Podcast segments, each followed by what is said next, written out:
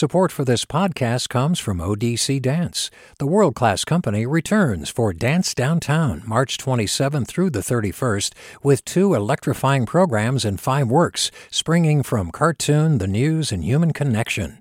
odc.dance slash downtown. Support for KQED podcasts comes from Star One Credit Union, now offering real-time money movement with Instant Pay. Make transfers and payments instantly between financial institutions, online or through Star One's mobile app. Star One Credit Union, in your best interest. From KQED.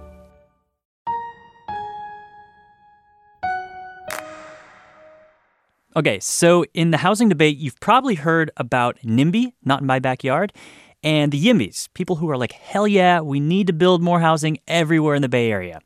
But have you heard of PHIMBY? So PHIMBY stands for Public Housing in My Backyard, and the idea that the only way that we're going to solve the housing crisis is by empowering the people who are its victims to take charge. Today, we're going to talk about PHIMBY's role in the housing debate. Devin Katayama. Welcome to the Bay.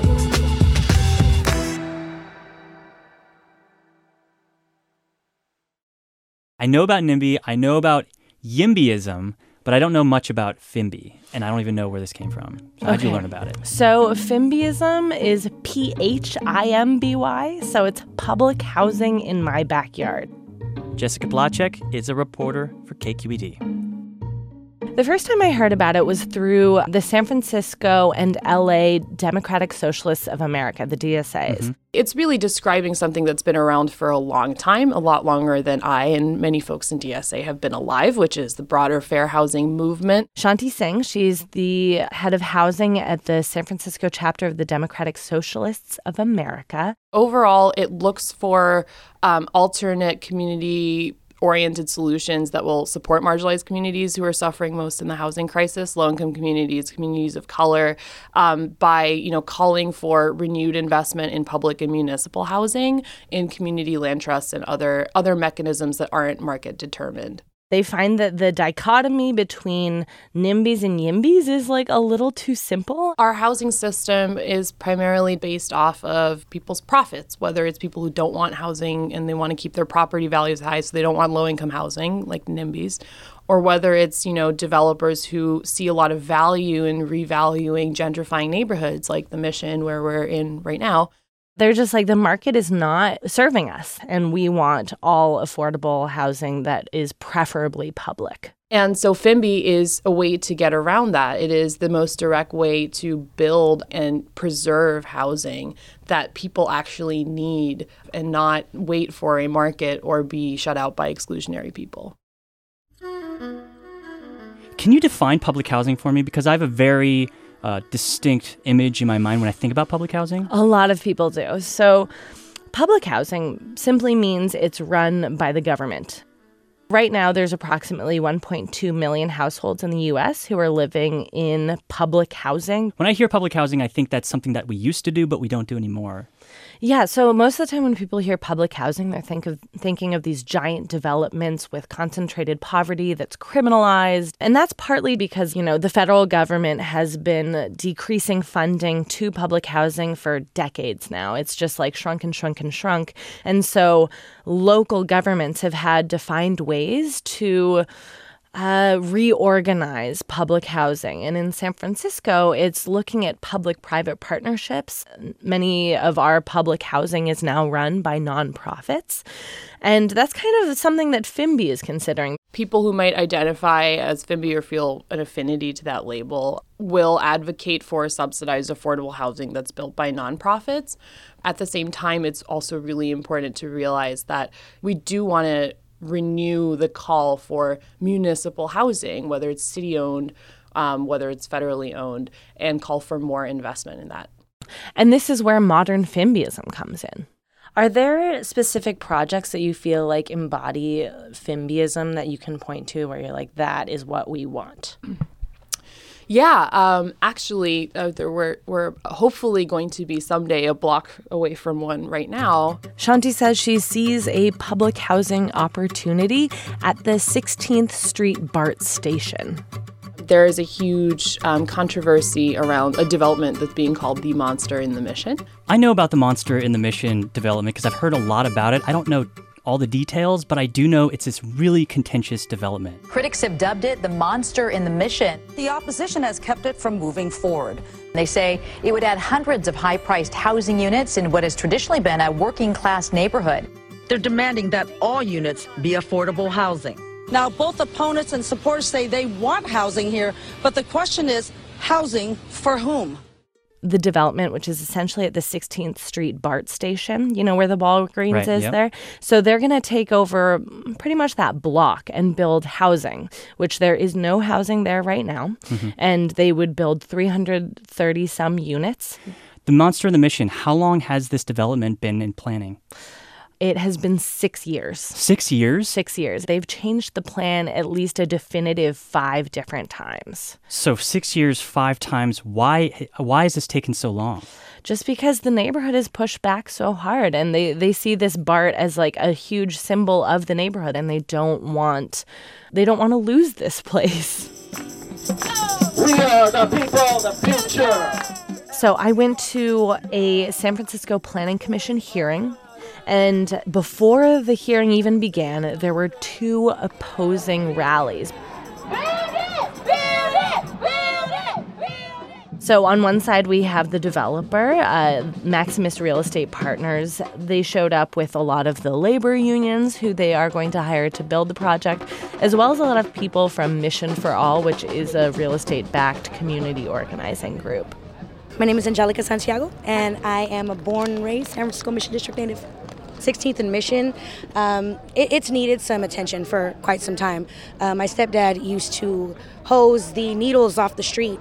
Um, now I'm a mom, and uh, you know my kids see the same thing, and it's, it's just time for a change. It's just time for a change. Change is happening all around, and um, we need to be a part of the change to make sure that we're incorporated. And then on the other side, we have the Plaza 16 Coalition, which is represented by many like local nonprofits and community organizing groups. We gotta stop the mon- monster, and we will fight the monster. Monster till the end of time. My name is Chirag Bhakta. I am the Senior Community Engagement Coordinator for Mission Housing, as well as a member of the Plaza 16 Coalition. You know, we are united against the Monster, which is a 10 story luxury housing development, and we are all pushing for the Marvel in the Mission, which is 100% affordable housing development that we as a community, over a nine month process, came up with. Welcome to the San Francisco Planning Commission special hearing for Thursday, February 7th, 2019. It was a four hour hearing that went from 4 p.m. to 8 p.m. This is an informational presentation, so there will be no action taken by the Planning Commission today. Probably the f- first 30 minutes were like hearing from each side, uh, talking about what they wanted and why. Our current proposal um, is a land dedication proposal. Maximus Real Estate Partners, what they're proposing is they, they keep on hearing the neighborhood demand 100% affordable housing, and they say they can't do it, but what they can do is a land dedication, which is where they buy two properties in the Mission District and hand them over to the city and community to develop themselves. So, as part of this proposal, 331 total new apartments would still be created at 1979. Additionally, we would purchase and dedicate 2675 Folsom and 2918 Mission, uh, which has been previously approved for 192 units, but only 31 affordable. And then on the other side, Buenas tardes, Planning Commission. we have the Plaza 16 Coalition. They want it to be 100% affordable housing and even deeply affordable housing so that people making 30% of area median income can afford to live there. We must do more as a city to build affordable housing, and we must demand from our private developers who have come here seeking riches through land exploitation. Is that even feasible to make something 100% affordable housing at a place like 16th and Mission? So Maximus says this land is not for sale at all. So from Okay, that starting- perspective, yeah. they say no.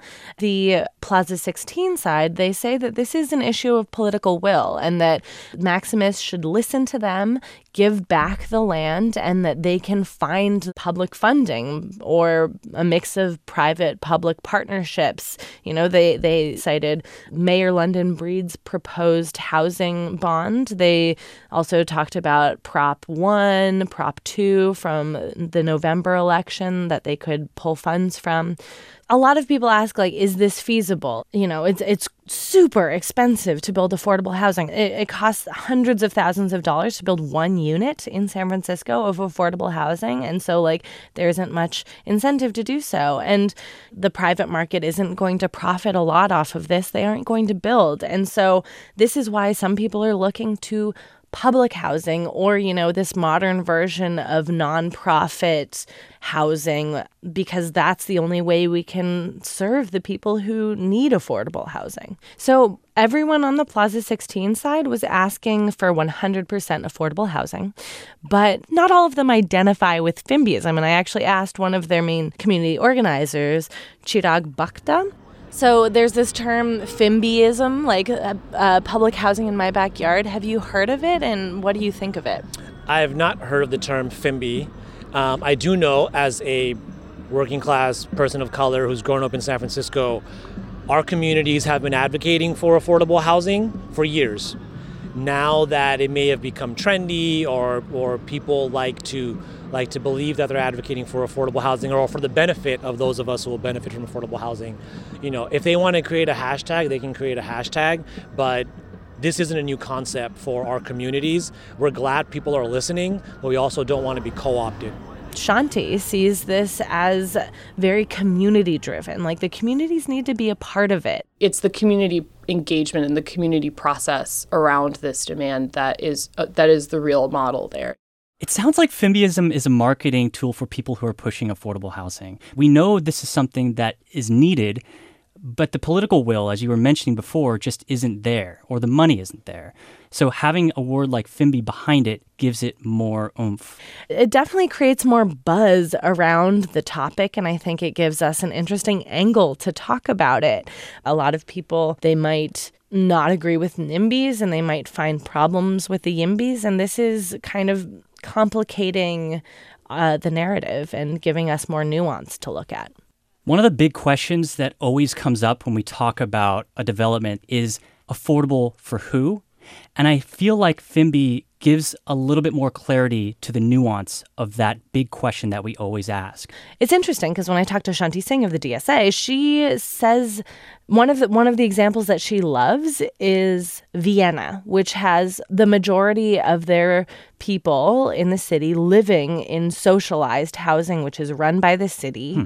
and um, you can make twice the area median income to qualify, and so it's just for everybody, and there's huge buy-in I think that, like, for her, she acknowledges where we're at now, but she also strives to have fully public socialized housing for all.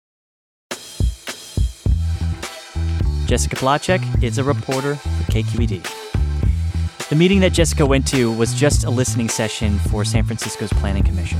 She says the developer Maximus needs to submit an actual plan to the planning department before moving forward with any development. I'm Devin Katayama. That's it for the Bay. We'll talk to you Wednesday.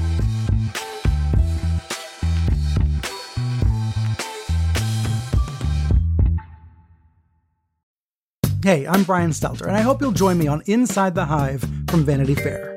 Every Thursday, I'm getting the inside take from the best reporters in the country on what figures like Elon Musk, Donald Trump, Kevin McCarthy, and Marjorie Taylor Greene are doing. I think she wants to make things happen. She wants to get legislation passed. She made clear to me that she wants to have a president who upholds Christian values. She embraces the term Christian nationalist. That's Inside the Hive from Vanity Fair. Available wherever you get your podcasts.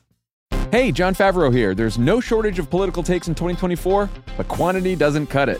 We need a better conversation about the latest biggest election of our lives. On Pod Save America, me and my co hosts cut through the noise to help you figure out what matters and how you can help. Every Tuesday, Wednesday, and Friday, Pod Save America is breaking down the political news that makes us laugh, cry, and snap our laptops in half. Expensive year for laptops. Make sure to check out new episodes of Pod Save America on your favorite podcast platform or our YouTube channel now.